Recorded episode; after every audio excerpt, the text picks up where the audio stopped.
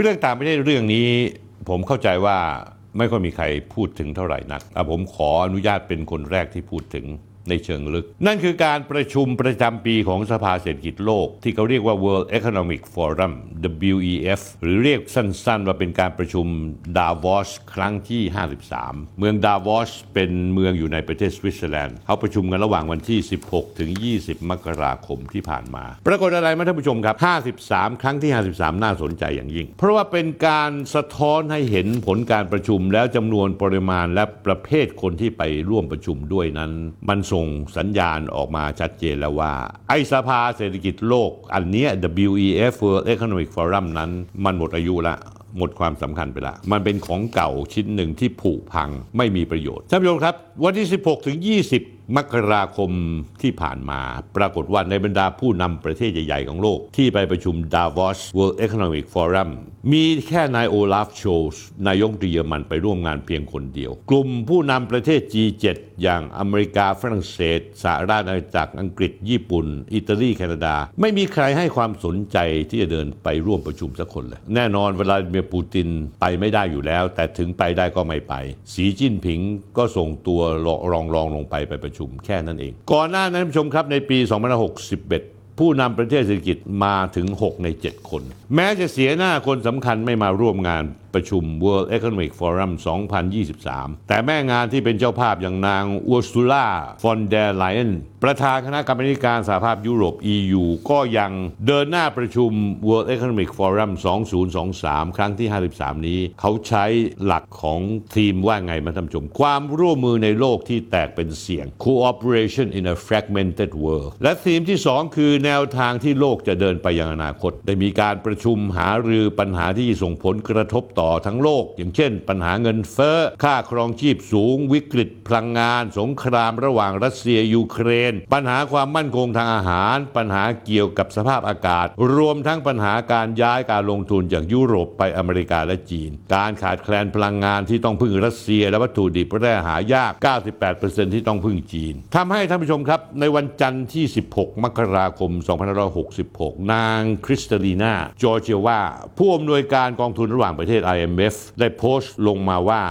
การแบ่งแยกระหว่างประเทศที่เกิดขึ้นกำลังทำให้เศรษฐกิจโลกตกอยู่ในความเสี่ยง ด้วยการปล่อยให้ทุกคนยากจนลง และมีความมั่นคงปลอดภัยน้อยลง ซึ่งในมุมมองของผู้บริหาร IMF เห็นว่าการกระตุ้นให้การค้าทั่วโลกแข็งแกร่งขึ้นจะช่วยประเทศที่เปราะบางในการจัดการกับหนี้และเพิ่มการดำเนินการเพื่อรับมือกับการเปลี่ยนแปลงด้านสภาพอากาศได้ดียิ่งขึ้น สำนักข่าวบลูมเบิร์กระบุว่าในปีนี้ไม่มีมหาเศรษฐีหรือนักธุรกิจคนสำคัญจากทั้งรัสเซียและจีน เข้ามาร่วมการประชุมดาวอสเลยสักคน โดยคาดหมายกันว่า เกิดขึ้นจากปมความขัดแย้งระหว่างรัสเซียกับผู้นำชาติตะวันตกในกรณีสงครามยูเครนสำหรับประเทศไทยนั้น คุณอนุทินชาญวีรกุลรองนายมนตรีและรัฐมนตรีว่าการกระทรวงสาธารณสุข และคุณอาคม เติมพิทยาภัยศิษย์รัฐมนตรีว่าการกระทรวงการคลังเป็นตัวแทนเข้าร่วมประชุมดาวอส แทนนายกรัฐมนตรีพลเอกประยุทธ์จันทร์โอชา ซึ่งเลือกไปที่ราชลีแล้วก็โดนลุงป้อมตัดหน้าปาดหน้าซะด้วยซ้ำนายนุชินเข้าประชุมเมื่อวันที่ 17ถึง18 มกราคม ในหัวข้อหรือ Health System Transformation ซึ่งที่ประชุมหารือกันถึงความร่วมมือระดับโลกทั้งภาครัฐ และภาคเอกชนเกี่ยวกับระบบการดูแลสุขภาพที่มีความยั่งยืน รวมทั้งหัวข้อ The Pooling Power of ASEAN เกี่ยวกับบทบาทของอาเซียนท่าามกลางการแข่งขันทางภูมิรัฐศาสตร์ที่รุนแรง และบทบาทการมีส่วนช่วยสร้างเสถียรภาพ และความมั่งคั่งของโลกตลอดจนการร่วมมือในภูมิภาค ในงานดังกล่าวในายอนุทินในฐานะตัวแทนประเทศไทยได้ความเห็นตอนหนึ่งว่า ประเทศสมาชิกอาเซียนจะต้องเห็นตรงกันว่า เราทั้งหมดจะมีพลังเมื่ออยู่รวมกันในแง่ภูมิศาสตร์ อาเซียนเป็นจุดยุทธศาสตร์ที่สำคัญ ที่เชื่อมโลกทั้งฝั่งตะวันออกและตะวันตกเข้าด้วยกัน เมื่อ 30 ปีก่อนท่านผู้ชมครับ อดีตนายกไทยพลเอกชาติชายชุนวัน ได้เคยประกาศนโยบายเปลี่ยนสนามรบให้เป็นสนามการค้า เราน่าจะนำปรัชญานี้มาปรับใช้ในบริบทโลกปัจจุบันกันอีกครั้งส่วนในอาเซียน เราไม่มีสงครามในหมู่สมาชาติสมาชิก แต่เรามีการแข่งขันทางการค้า นอกจากนี้แล้วท่านรองนายกอนุทินยังร่วมหารือกับผู้นำจากประเทศต่างๆ ในหัวข้อ How to restart global cooperation นั่นก็คือว่าเราจะเริ่มจุดพลุกันอีกครั้งหนึ่งได้ไหมของ การร่วมมือของโลก ประเด็นที่ว่าเรื่องนี้มาพูดเนี่ยสิ่งที่คนพูดกันอย่างหนาหูและผู้ที่เข้าร่วมจำนวนมาก คือการประชุมดาวอสปีนี้จืดชืด ขาดผู้นำที่มีอิทธิพลด้านเศรษฐกิจโลกเข้าร่วมประชุมด้วย สะท้อนให้เห็นความเสื่อมถอยของเวทีการประชุม World Economic Forum ที่ส่งสัญญาณว่ามันหมดอายุแล้ว ยาหมดอายุเหล้าหมดอายุหมดความสำคัญแล้ว แม้ว่าจะมีผู้เข้าร่วมถึง 2,000 658 คนจาก 130 ประเทศทั่วโลกก็ตาม แต่เป็นการเกาะกลุ่มเล็กๆ 3-4 คนประคุยพูดคุยกัน แล้วท่านผู้ชมเชื่อหรือเปล่า ไอ้ประชุมดาววอชบ้าเนี่ยนะที่มันระดับโลกเนี่ยยังมีข่าวอื้อฉาวโด่งดังกว่าเนื้อหา และประเด็นการประชุมก็คือ ผู้เข้าร่วมประชุมส่วนมากท่านผู้ชมเชื่อหรือเปล่าสั่งจองคุณตัวอีตัวบริการทางเพศกันหนานแน่น นี่ผมไม่ได้พูดเองนะท่านผู้ชม หนังสือพิมพ์นิวยอร์กโพสต์เมื่อสัปดาห์ ที่แล้ววันที่ 18 มกราคม พาดหัวข่าวไหมท่านผู้ชม พาดว่า prostitutes charge Davos attendees $2,500 a night as sex work demand booms แปลว่าอะไร แปลว่าโสเภณีคิดค่าข้างคืน กับผู้เข้าร่วมประชุมดาวอสสูงถึงคืนละ 2,500 เหรียญสหรัฐราว 82,000 บาท ขณะที่ความต้องการ แรงงานตอบสนองทางเพศกำลังพุ่งสูง มีกะหรี่คนหนึ่งนะฮะ ถ่ายรูปแล้วก็ออกไลฟ์สด เปิดเผยเรื่องงานเธอที่ดาวอสกับนิวยอร์กโพสต์มันไม่รู้จะพูดไง ถ้าใช้คำว่าบัดซบเนี่ยมันก็อาจจะเบาไป ใช้แรงไปเดี๋ยวท่านผู้ชมหาว่าผมหยาบคายอีก ไอ้พวกนี้มันหน้าหม้อทั้งนั้นเลยท่านผู้ชมครับ เพราะฉะนั้นผมก็ไม่รู้ยังไงฮะขนาด World Economic Forum นะฮะมันยังไม่สนใจ content หรือสาระสำคัญ หรือประเด็นแต่มันสนใจเรื่องหม้อมากกว่า สรุปแล้วมันไปเพื่อไปตีหม้อหรือเปล่า จริง ๆ แล้วงานนี้เริ่มจัดกันคือดาวอสตั้งแต่เริ่มปี 2514 แต่ที่จริงแล้ว การจัดงานประชุม World Economic Forum คือเป็นการกำหนดวาระของโลก โดยผู้กุมอำนาจและนายทุนตะวันตก เพื่ออะไรท่านผู้ชม เพื่อให้คนภูมิภาคต่างๆของโลก เดินตามวาระที่พวกมันกำหนด หรือตามเอเจนดาที่มีกำหนดไว้แต่ละปี คืองี้ท่านผู้ชม ไอ้โลกตะวันตกเนี่ยมันสร้างองค์กรเอาไว้หลายองค์กร องค์การแรกคือ IMF นั่นก็คือการที่เอายุโรปเข้ามาปล่อยกู้ ประเทศใดก็ตามลำบากมีปัญหา IMF เข้าไปช่วย แต่ภายใต้เงื่อนไขที่มันจะต้องสั่งให้เราต้องแปรรูปรัฐวิสาหกิจทำโน่นทำนี่สรุปเพื่อให้ทุนของทางตะวันตก เข้ามากอบโกยจากการเปลี่ยนแปลงระเบียบข้อบังคับต่างๆ ในประเทศ อันที่สองคือ World Bank ธนาคารโลกทำเช่นเดียวกัน ทางเอเชียมันก็มีตัวแทนของตะวันตกก็คือ ADB ก็คือว่าทางยุโรป IMF ต้องเป็นของยุโรป World Bank ต้องเป็นของอเมริกาผู้แชร์แมนส่วนเอเชียต้องเป็นของญี่ปุ่นนะฮะ เพราะฉะนั้นญี่ปุ่นเป็นประธาน ADB ในปีนี้ แต่หลายปีหลังการประชุมสภาเศรษฐกิจโลกกับ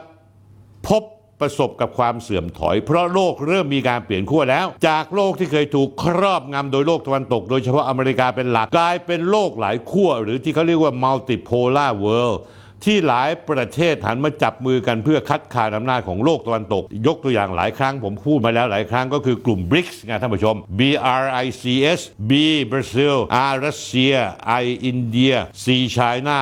S ก็คือซาท์แอฟริกา และก็กำลังจะมีหลายประเทศเข้ามาร่วม ไม่ว่าจะเป็นคาซัคสถานซาอุดิอาระเบีย UAE ทางตะวันออกกลางหลายประเทศจะเข้ามาร่วม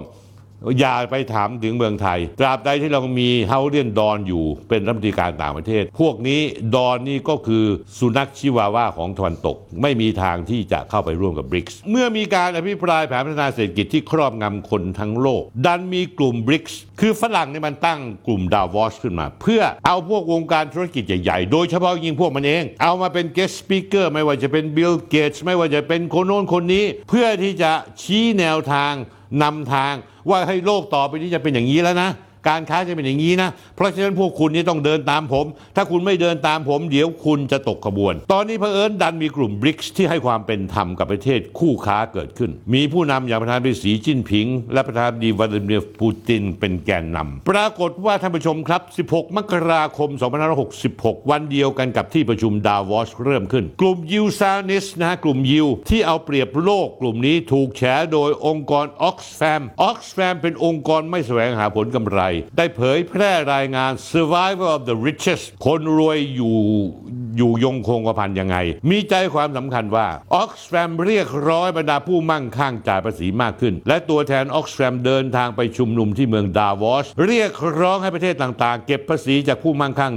1%ของประเทศอัตรา 60%ของรายได้ และเพิ่มอัตราภาษีสำหรับเศรษฐีระดับรองๆไปด้วย รายการออกซแฟมระบุว่าเหล่าผู้คนที่ร่ำรวยที่สุด 1%ครอบครองความมั่งคั่ง เกือบ 2 ใน 3 หรือ 63%ของความมั่งคั่งที่เกิดขึ้นมาใหม่ในปี 2563 ถึง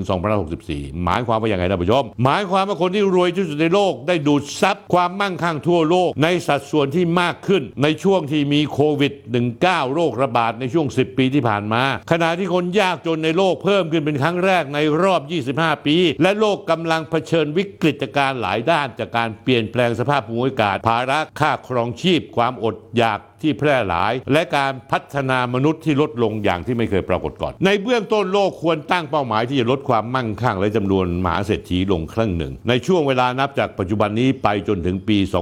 2573 ทั้งโดยการเพิ่มภาษีสำหรับผู้มีความมั่งคั่งสูงสุด 1%แรก ใช้นโยบายในการกำราบมหาเศรษฐีอื่นๆ ด้วยซึ่งออกซแฟมบอกว่า วิธีการนี้จะทำให้ความมั่งคั่งของมหาเศรษฐีกลับไปสู่จุด ที่พวกเขามีเมื่อ 10 ปีก่อนหรือประมาณปี 2555 การหาทางผูกขาดทางเศรษฐกิจ โดยใช้กระแสโลกาภิวัตน์ globalization ที่กลุ่มยิวซานิส อยู่เบื้องหลังทำท่าจะเสื่อมถอยเวตกเวทีโลกตาย พวกนี้ตั้งเครือข่ายขับเคลื่อนเศรษฐกิจที่ตัวเองกลุ่มประโยชน์อยู่เบื้องหลัง โดยใช้คำว่า World Economic Forum WEF หรือสภาเศรษฐกิจโลกทั้งทั้งที่เป็นแค่เอกชนนะท่านผู้ชม เป็นกลุ่มมหาเศรษฐีนักธุรกิจผู้มั่งคั่งร่ำรวยที่สุดเพียงหยิบมือเดียว 1%เข้ามาสุมหัวปั่นกระแสควบคุมระบบเศรษฐกิจโลก โดยจัดประชุม WEF ประจำปีที่เมืองดาวอสเมืองตากอากาศของสวิตเซอร์แลนด์มาตลอดระยะเวลา 52 ปี ใครเป็นคนก่อ่อตั้งดาวอส World Economic Forum ก่อตั้งเมื่อปี 2514 โดยศาสตราจารย์คลาวส์ชวาบซึ่งจบด็อกเตอร์ทั้งทางเศรษฐศาสตร์และวิศวะจากมหาวิทยาลัยไฟเบิร์กและ ETH Zurich ในสวิตเซอร์แลนด์ก่อนจะมารับตำแหน่งเป็นศาสตราจารย์ด้านเศรษฐกิจที่มหาวิทยาลัยเจนีวา ตอนนี้อายุ 84 ปีละดำรงตำแหน่งเป็นประธานกรรมการบริหาร WEF ในช่วงแรก ๆ ที่มีการจัดประชุมดาวอส ได้สร้างภาพลักษณ์ว่าเป็นการประชุมของ เหล่าผู้มีอภิสิทธิ์ชน elite หรือชนชั้นนำทางการธุรกิจทางการเงิน มาพูดคุยสมคบคิดกันเรื่องผลประโยชน์ มากกว่าที่จะเป็นเวทีให้ผู้นำมาพูดคุยเพื่อหาวิธีแก้ไขระดับปัญหาโลก แต่ตลอดเวลา 52 ปีของ WEF World Economic Forum เวทีนี้ ได้ทำหน้าที่เป็นผู้กำหนดวาระของโลกดูมันทะลึ่งไหม IMF ก็มีแล้ว World Bank ก็มีแล้ว ADB ก็มีแล้ว เสือกมี World Economic Forum อีก เอาเศรษฐีทั่วโลกออกมา รวมหัวกัน แล้วมากำหนดวาระของโลกเพื่อให้โลกทั้งโลกตามตัวพวกมัน ต้องการปรับเปลี่ยนโครงสร้างอำนาจทางการเมืองเศรษฐกิจสังคมของรัฐบาลต่างๆ ในโลกนี้ มีหลายงานที่เกิดขึ้นเป็นสนธิสัญญา และกรอบความร่วมมือระหว่างประเทศ ยกตัวอย่างแล้วกันท่านผู้ชม2531ได้มีการเซ็นสนธิสัญญา Davos Declaration กันที่ประชุม ซึ่งเป็นสนธิสัญญาที่ช่วยยุติความขัดแย้ง ระหว่างประเทศตุรกี และกรีซในขณะนั้น อีก 6 ปีต่อมา2537 มีการเสนอให้มีความตกลงการค้าเสรี อเมริกาเหนือหรือนาฟตาซึ่งเป็นกรอบการค้าเสรีระหว่างอเมริกาและแคนาดาและเม็กซิโก ปี 2543 คศ 2000 มีการก่อตั้ง Global Alliance for Vaccine และ Immunization องค์กรที่รวมทั้งภาคเอกชนและองค์กรระหว่างประเทศเข้าด้วยกัน มีสมาชิกอย่างเช่นยูนิเซฟมูลนิธิบิลและเมลินดาเกตส์ องค์กรอนามัยโลกจัดหาวัคซีนให้ผู้ด้อยโอกาสและเด็กทั่วโลก 2563 ไม่กี่ปีมานี้เอง 3 ปีที่แล้ว World Economic Forum ได้ประกาศ Davos Manifesto คือการแสดงเจตนารมณ์ร่วมแก้ไขปัญหาด้านสิ่งแวดล้อม และปัญหาด้านสังคม หารือเรื่องการพัฒนาอย่างยั่งยืนมากยิ่งขึ้น อย่างไรก็ตามวาระเศรษฐกิจโลกส่วนใหญ่แล้ว ล้วนแต่มีเบื้องหลังผลประโยชน์ของกลุ่มทุนยักษ์ใหญ่นี้ ซึ่งนำไปสู่การฉวยโอกาสทางการเมืองเศรษฐกิจและสังคมอย่างเป็นระบบ โดนประท้วงจากองค์กรเอกชน NGO อย่าง Greenpeace ที่มองว่าการประชุมดาวอสเป็นการประชุม ที่ให้ผู้มีอิทธิพลด้านเศรษฐกิจที่ร่ำรวยล้นฟ้าอยู่แล้วมาาร่วมประชุมกันเพื่อหาผลประโยชน์ให้ตัวเอง ไม่ได้มีผลดีต่อส่วนรวม แถมยังสิ้นเปลืองทรัพยากรธรรมชาติ และสร้างมลพิษเป็นจำนวนมาก จากการที่ผู้นำและผู้บริหารทั้งหลาย ต้องนั่งเครื่องบินเจ็ตส่วนตัวไปร่วมประชุมและพูดอย่างทำอย่าง เหมือนอย่างผายลมสุนัขนั่นเอง เข้ามาใกล้ตัวเราหน่อย ในการประชุมดาวอส 2023 ในปีนี้ เขาเศรษฐกิจโลกผู้นำ elite ทั้งหลายให้ความสนใจสินทรัพย์ดิจิทัลมากขึ้นเรื่อยๆ เขาเชิญนักปั่นสินทรัพย์อุตสาหกรรมดิจิทัล และบล็อกเชน อย่างเช่นนายท็อปจิรายุทธทรัพย์สิริโสภา CEO บริษัทบิตคับแคปิตอลกรุ๊ปไปร่วมประชุมด้วย นายท็อปก็เลยถือโอกาสคุยโวโอ้อวดนะว่าได้รับเชิญไปร่วมแชร์วิสัยทัศน์นายท็อปยังทุ่มเงินซื้อสื่อประชาสัมพันธ์โฆษณาภาพตัวเองพร้อมโปรยข่าวไปทั่วว่า เข้าร่วมงานประชุม WEF เผยแพร่ในสื่อทั้งออฟไลน์ออนไลน์ เช่นไทยรัฐ เดลี่นิวส์ประชาชาติธุรกิจบล็อกดิทั้งที่ความจริงคำอวดอ้างว่าเป็นยูนิคอร์นที่ประสบความสำเร็จขึ้นเวที World Economic Forum แสดงวิสัยทัศน์ขับเคลื่อนเศรษฐกิจยุคใหม่ พูดคุยกันในกลุ่มเล็กๆ ไม่เกิน 5 คนเท่านั้นเอง มีคนฟังไม่ถึง 20 คนท่านผู้ชมครับ ดูเหมือนนายท็อปจิรายุทธจะพูดอย่างทำอย่าง เขาพูดถึงวิกฤตความล่มสลายของ FTX หรือคริปโตเคอเรนซีเจ้าใหญ่ แล้วมาพูดถึงความโปร่งใส เน้นมากขณะที่บิตคับบล็อกเชนเทคโนโลยีตัวเอง ยังมีปัญหาไม่รายงานงบการเงินประจำ ปี 2564 ต่อกรมพัฒนาธุรกิจการค้ามาเป็นเวลา1 ปี 6 เดือน ที่ได้ออกเหรียญดิจิทัลขับของกลุ่มมูลค่า 3,300 ล้านบาท เลยทำให้หลายฝ่ายสงสัยว่ากลุ่มบิตขับให้ข้อมูลเท็จหรือไม่ เพราะยังไม่ได้อนุมัติงบการเงิน ถ้าอนุมัติจริงทำไมจึงไม่ยื่นตามกฎหมาย แต่สิ่งที่พวกนี้ทำ การปล่อยให้เกิดความไม่โปร่งใสอย่างนี้ได้ แต่ในท็อปกลับไปพูดอย่างเท่ๆ ที่ World Economic Forum ว่าเทคโนโลยีสามารถเปลี่ยนโลกให้โปร่งใสได้ ผมเชื่อว่าดิจิทัลสินทรัพย์ดิจิทัลคือโลกอนาคต คุณท็อปครับ คุณอย่าเลิกหน้าไหวหลังหลอกได้แล้วเมื่อไหร่คุณจะส่งงบการเงิน ให้ถูกต้องตามกฎหมายสักทีท่านผู้ชมครับ สรุปแล้ววันนี้ดิจิทัลบล็อกเชนที่เห็นและเป็นอยู่ทั่วโลก ก็คือขบวนการหลอกลวงที่ยิ่งใหญ่ที่สุด สร้างภาพอนาคตที่ไม่มีอยู่จริง บั่นกระแสความโลภเข้าครอบงำคนทั้งโลก ยังเป็นเครื่องมือของอาชญากรธุรกิจผิดกฎหมาย ไม่ว่าจะเป็นแก๊ง call center ยาเสพติดพนันออนไลน์แก๊งช่อโกงประชาชน และนี่คือการเซต world agenda ระบบเศรษฐกิจแบบทุนนิยม ที่ตอนนี้ท่านผู้ชมครับออกอาการเสื่อมถอยชนิดที่เรียกว่าอาจจะเป็นช่วงสุดท้ายของทุนนิยมเอาเลยก็ว่าได้ครับท่านผู้ชมครับ